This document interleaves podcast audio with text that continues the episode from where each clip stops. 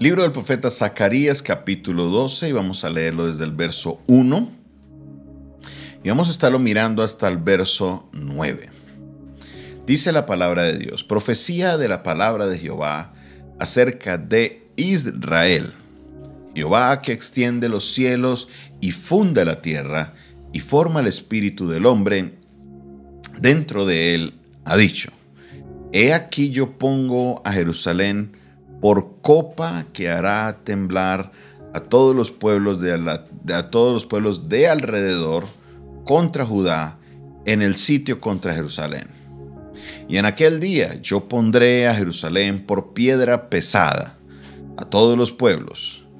Todos los que se cargaren serán despedazados, bien que todas las naciones de la tierra se juntarán contra ella. En aquel día, dice Jehová, heriré con pánico a todo caballo y con locura al jinete. Mas sobre la casa de Judá abriré mis ojos, y a todo caballo de los pueblos heriré con ceguera.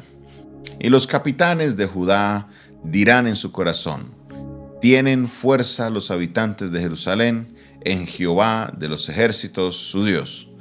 En aquel día pondré los capitanes de Judá como brasero de fuego entre leña y como antorcha ardiendo entre gavillas, y consumirán a diestra y a siniestra a todos los pueblos alrededor. Y Jerusalén otra vez será habitada en su lugar en Jerusalén. Y librará Jehová las tiendas de Judá primero, para que la gloria de la casa de David y del habitante de Jerusalén no se engrandezca sobre Judá. En aquel día Jehová defenderá al morador de Jerusalén, el que entre ellos fuere débil, en aquel tiempo será como David, y la casa de David como Dios, como el ángel de Jehová delante de ellos. Y en aquel día procuraré destruir a todas las naciones que vinieren contra a Jerusalén.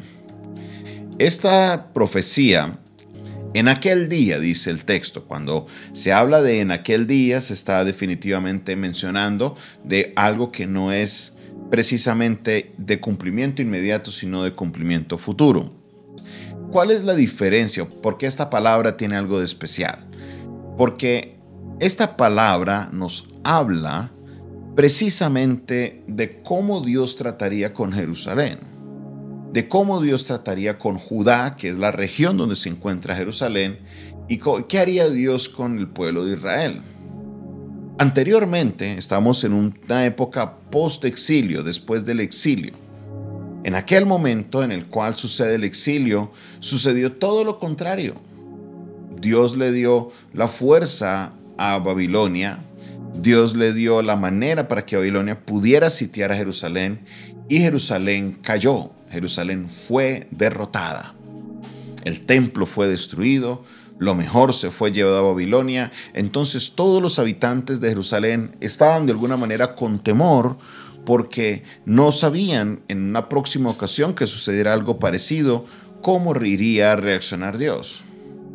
Y aquí lo que estamos viendo es sobre, como lo dice la Reina Valera en su subtítulo, la liberación futura de Jerusalén. En otras palabras, si se volviera a presentar una situación parecida a esta, Dios traería una respuesta sobre ellos.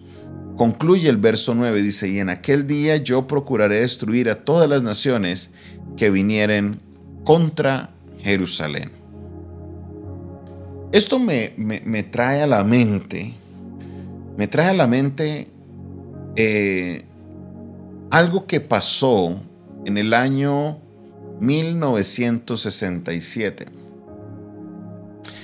Hacia el año 1947 la nación de Israel es restaurada, es reconocida de nuevo como nación.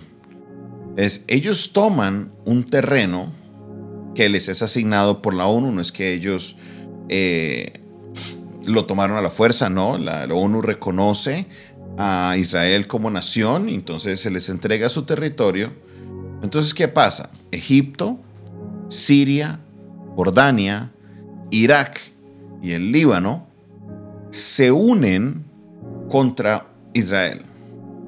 se unen una guerra, en una guerra contra Israel en el año 1967. Y esto fue, eso es terrible porque si usted mira el mapa, todas las naciones que le estoy mencionando, está Israel y en todo alrededor, todas las naciones de alrededor se van en contra de ellos. Naciones mucho más grandes, Egipto es más grande que Israel, Irak, ni hablar, Jordania, también todas las naciones que estaban alrededor eran territorios más grandes, tenían fuerzas militares muy fuertes y todas se unen en contra de Israel. ¿Y qué pasó? ¿Qué sucedió? ¿Qué sucedió? Pues resulta que el ejército de Israel salió a su defensa. Salió a su defensa. ¿Y qué pasó? Esta se conoce como la guerra de los seis días. Se conoce como la guerra de los seis días. ¿Por qué razón? Porque eso fue lo que duró. Seis días. Israel salió vencedor. Israel salió ganador. ¿Cómo es que todas estas naciones se van en contra de Jerusalén, de Israel, perdón? Se van en contra de Israel, todas esas naciones que se unen y salen perdiendo. ¿Por qué? De verdad no hay manera de uno lograr decir, bueno, es que Israel era más grande, Israel tenía más fuerza, no. Todo esto estaba apuntando a que ellos iban a perder la guerra. Pero Dios estaba con Israel. Israel sigue siendo el pueblo de Dios. ¿Y qué pasó? Dios se glorificó en todo esto. Impresionante lo que sucedió. Impresionante lo que sucedió. Dios se glorificó y protegió a su pueblo.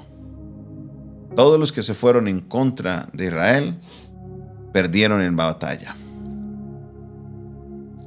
A pesar de que este no es exactamente el cumplimiento de lo que nos habla la palabra de Dios en este texto, definitivamente podemos ver de que Dios todavía cuida de su pueblo, de su Israel. Y esta promesa que nos dice que Dios cuidará de su pueblo, que Dios levantará a Jerusalén, sigue siendo viva y latente. ¿Qué relevancia tiene eso hacia nosotros? Podemos ver algo del carácter de Dios. Podemos entender un poquito de cómo Dios obra. Ver los, hechos históricos y ver la profecía sí nos enseña algo de quién es nuestro Dios. Dios como un Dios Padre que se revela a nosotros, en momentos necesita entrar a corregirnos, necesita entrar a disciplinar, necesita entrar a decir qué es lo que no se debe hacer y cómo no se debe actuar. Y en esos momentos, momentos de dolor, momentos en los cuales utiliza cosas en las cuales nos van a causar dolor a nosotros para poder nosotros reflexionar y decir, estoy haciendo mal, tengo que corregirme. Pero una vez nosotros nos arrepentimos y nos acercamos a Él, su poder maravilloso, su fuerza volverá a estar con nosotros y se vuelven a cumplir todas las promesas. Que el que se levante contra ellos saldrá perdiendo. La palabra de Dios nos dice a nosotros, si Dios es con nosotros, ¿quién contra nosotros? Esa promesa vuelve a cumplirse. Sí, hay momentos en los cuales eh, nos ha sido difícil ver esa promesa, pero tener que ver por qué. No es que hayamos sido nosotros realmente cumplidores de la palabra de Dios. Han habido momentos en los cuales no la hemos cumplido y por esa razón Dios ha tenido que intervenir y traer algún tipo de disciplina, de orden a nuestras vidas. Pero ¿sabe qué? Dios también es fiel, que junto con todo, con toda disciplina, también viene una restauración. Y si tú te arrepientes, si tú te acercas a Dios de todo corazón, y si tú le das tu vida a Él, todo esto se tornará y Dios cuidará de ti. Dios cuidará de ti. Dios cuidará de ti. Dios cuidará de ti. Así se unan cuantas naciones sean contra ti. Dios te guardará, Él te protegerá y la victoria estará en tus manos. Qué palabra de bendición, qué palabra de paz, de tranquilidad, qué palabra de gozo, en la cual podemos ver a nuestro Dios y a su misericordia hacia nosotros. Gracias te damos Padre Celestial porque tú has sido bueno, tú has sido fiel, tu presencia Señor está con nosotros y podemos ver tu carácter, como Dios tú cuidas de nosotros, a pesar de que muchas veces tienes que intervenir y corregir a nosotros, tus hijos, pero también vemos tu poder de restauración en nuestras vidas. Bendecimos tu nombre, te damos la gloria y te damos la honra, porque tú, oh Dios, solamente la mereces. Gracias Señor. Gracias mi Rey. Gracias porque tú siempre cuidas de tus hijos. Recibe la gloria. Recibe Señor toda la alabanza. Recibe Señor toda la exaltación. En el nombre de Jesús. Amén y amén. Mis hermanos, esta fue una producción del Departamento de Comunicaciones del Centro de Fe y Esperanza la iglesia de los altares, un consejo oportuno en un momento de crisis.